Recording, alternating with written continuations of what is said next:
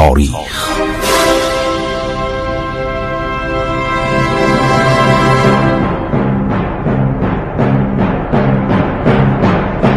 کاری از گروه جوان و اندیشه رادیو جوان.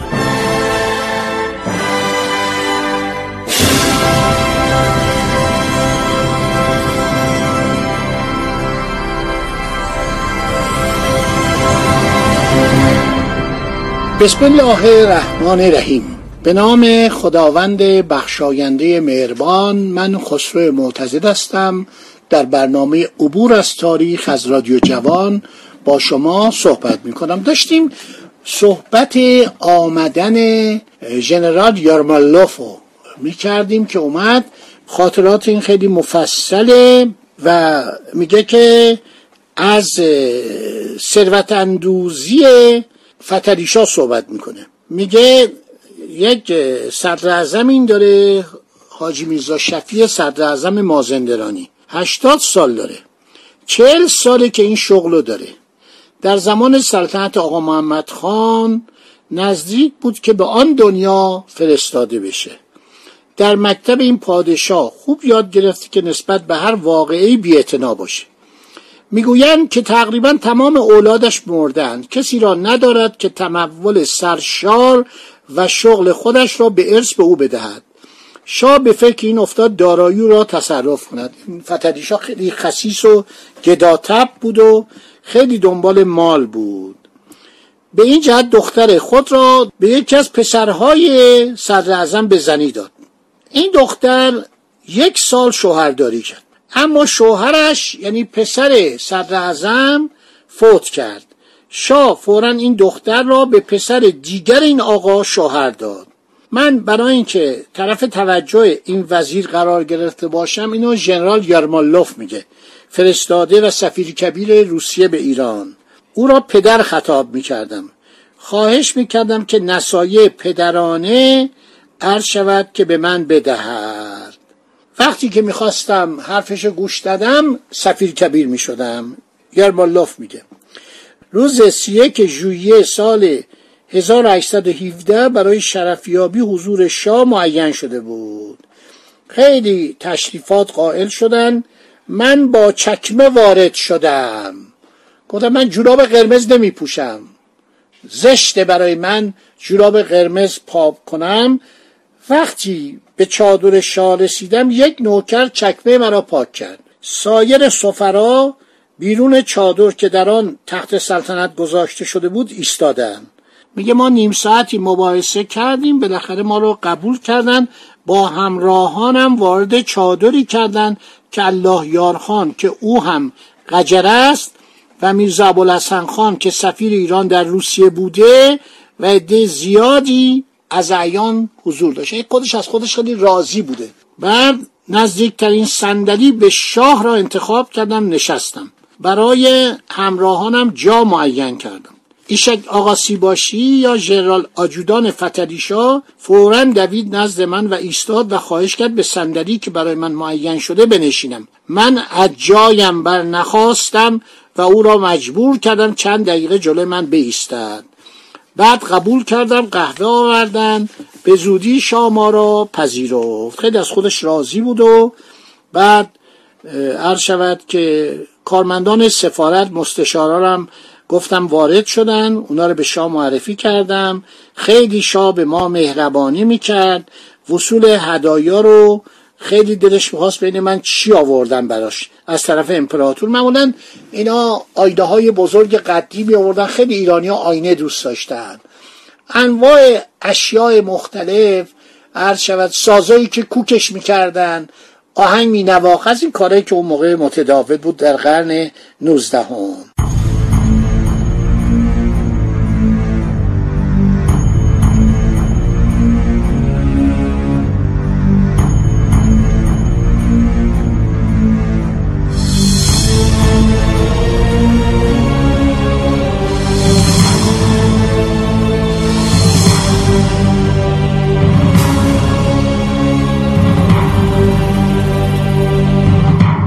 شاه از آینه های بزرگ خیلی خوشش اومد.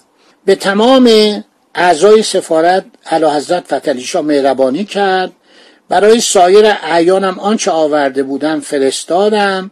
به صدر اعظم گفتم که باید مذاکره شروع کنی و کتبی باشه، حرف نباشه، ما باید رو کاغذ بریم جلو. هر شود که تمام نقاطی که دولت ایران میخواست ما بهش پس بدیم رد کردم. میرزا شفی صدر اعظم و میرزا عبدالوهاب وزیر خارجه گفتن ما جرئت نداریم به اعلیحضرت چنین عرضی بکنیم. گفتم من خودم میگم، دستور امپراتوره، من به خودشون میگم نقاطی رو که ما تصرف کردیم هیچ وقت بر نمیگردونیم.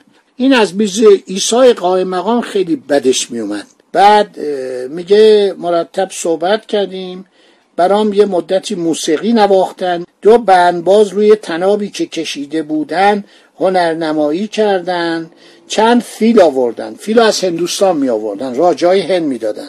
پانصد تا راجا و امیر در هندوستان بودن که با خرطوم خود آب از حوض کشیده باغچه‌ها را آبیاری می کردن. این فیل ها با مهارت تمام از پله ها به ایوان بالا می رفتن. سلام ها در سلطانیه در زنجان در باغ واقع می شود.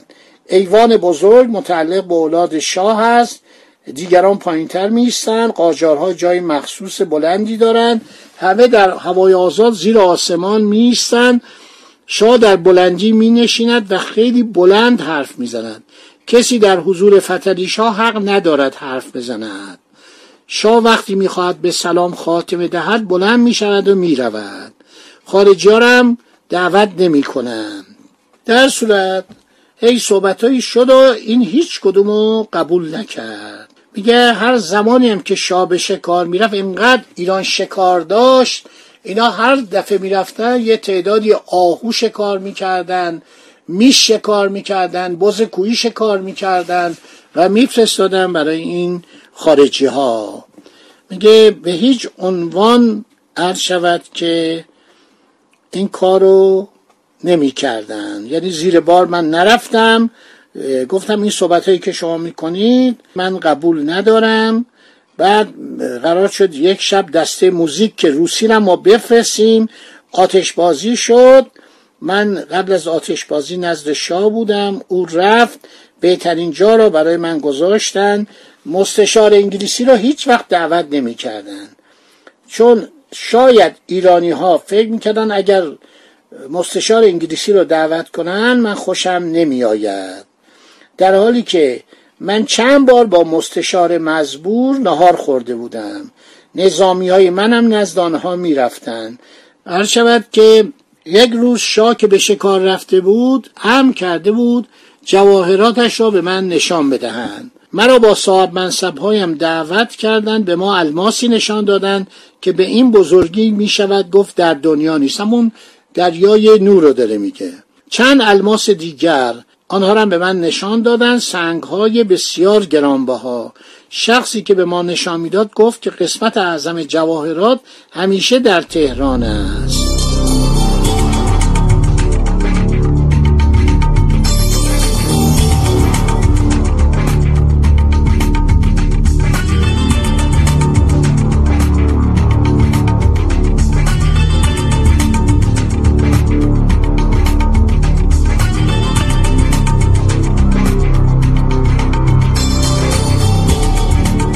شاه ایران به هیچ کس اعتماد نداشت مگر به یک خواجه. او به شاه وقتی ودیعت بود گفته بودند که اگر کسی موفق شود و این جواهرات را تصرف نماید شاه خواهد شد. این خواجه عرض شود به شاه این خبر را داده بود. برابر این شاه پنج روزه از شیراز خود را به تهران رساند بعد از قتل آقا محمد شاه قاجار. در ایران که سلسله های سلاطین پشت سر هم تغییر می کنند اعتمادی برای فردا نیست. در سلطانیه زنجان من شاهد بودم که هر شب برای حفاظت شاه تقریبا دو هزار نفر برای حفاظت و مراقبت از قصر می آمدن و حتی نزدیکان شاه نمی دانستند که شاه در آن شب در کدام قسمت قصر خوابیده است. لازم به شرح نیست که در حرم شاه نفاق و دشمنی بین زنهای شاه زیاد است. در اتاقی که به ما جواهرات را نشان می دادن من دو پرده نقاشی شده شاه را دیدم که باور نمی کردم. یکی را می خواهند تقدیم امپراتور کنن، یکی را به من مرحمت کنن. خیلی بد نقاشی کرده بودن. این پرده نقاشی را صاحب منصبان به منزل من آوردن و حضار به من نشان دادن که این لطف شاهه. اعلی حضرت تصویر خودشو به شما، تمثال خودشو که نقاشی بود، هدیه کرده. اینا رو من تو لندن دیدم. خیلی از اینا تو کلکسیون وامری هستش در لندن. کلکسیون وامری عکسای نقاشی ارشد قاجار رو میفروشه. خب میگه شاه اصرار داشت منو در رو درواسی بذاره، منم هیچ گونه حرفایی که میزد جدی نمیگرفتم. بعد یه نامه برای امپراتور نوشت و و بعد قرار شد که من با قائم مقام آشتی کنم. میگه من گفتم بسیار خوب، من با جناب قائم مقام آشتی میکنم. همه میخواستن مرا مهمان کنند ولی چون وقتی نمانده بود من عذر خواستم. یک شب هم مهمان میرزا شفی و نظام الدوله شدم. ژنرال آجودان شاه و والی کردستان و میرزا عبدالوهاب هم چای خوردم. من میخواستم همه رو دعوت کنم، غافل از این که این دعوت جنبه دوستی پیدا کرد. بیست و نه اوت هزار و هشتصد و هفده میگه من دیگه آماده شدم. قبل از ظهر در هوای داغ حرکت کردم، قریب پنج فرسنگ آمدم. شاه در سلطانیه شش باتالیون یعنی گردان پیاده نظام و هجده اراده توپ دارد. برای آنکه به چشم من بکشد بیچاره ها را وادار می کردن تمام روز از صبح در مقابل منزل من مرش کنن. میگه من سعی کردم زودتر حرکت کنم. دوم ماه اود در میانه بودیم، رفتیم به طرف عرشبت تبریز. صدراعظم یه نامه‌ای به من نوشت که از رفتن من خیلی غمگینه. نوشتون شاه از شما خیلی راضیه. بعد اینا رفتن تبریز. عرشبت که سی نفر از قوای غیر نظامی به ریاست یکی از خوانین به استقبال من آمده بودن. صاحب منصبان انگلیسی هم که قبلا با آنها آشنا شده بودم به استقبال آمده بودن. عرض شود که یک شخصی به نام مرشه که صاحب منصب فرانسوی بود در قوای نظامی عباس میرزا اسباب تعجب من شد. این شخص حتی دارای نشان لژیون دنور هم بود. او نه فقط به موزیکانهای من اجازه نداد که در منزلی که برای آنها تعیین شده بود منزل کنند، بلکه آنها را بیرون کرد. به یک نفر ضربت شمشیرم زد. خب من خیلی عصبانی شدم و به عباس میرزا گفتم اینو هر چقدر تنبیهش کنید، چون فرنگی بود اینو تحت نظر قرار دادن. خب شنوندگان عزیز، اینجا این صحبت ناتمام میمونه دیگه. داریم یادداشت‌های یرمولوف رو تموم میکنیم چون داریم به جهاد میرسیم علیه روسیه تزاری. بنابراین یک برنامه دیگه فکر کنم درباره یرمولوف صحبت کنیم، خاطرات، چون کتابش نایاب بوده. حمید صیا اینو در یکی از کتاب فروشی‌های کهنه فروش مسکو دیده و میگه خطی بوده و میگه من اولین بار ترجمه که مثل که چاپ نشده بوده. اینو براتون تقریبا بیشترشو خوندم. خدا نگهدار شما تا برنامه آینده.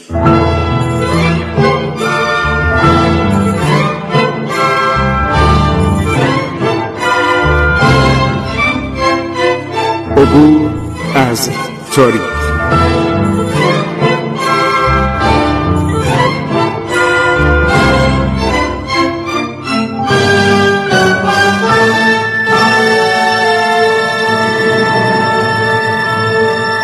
ایران با شکوه، سرگذشت ایران ما به روایت خسرو معتضد.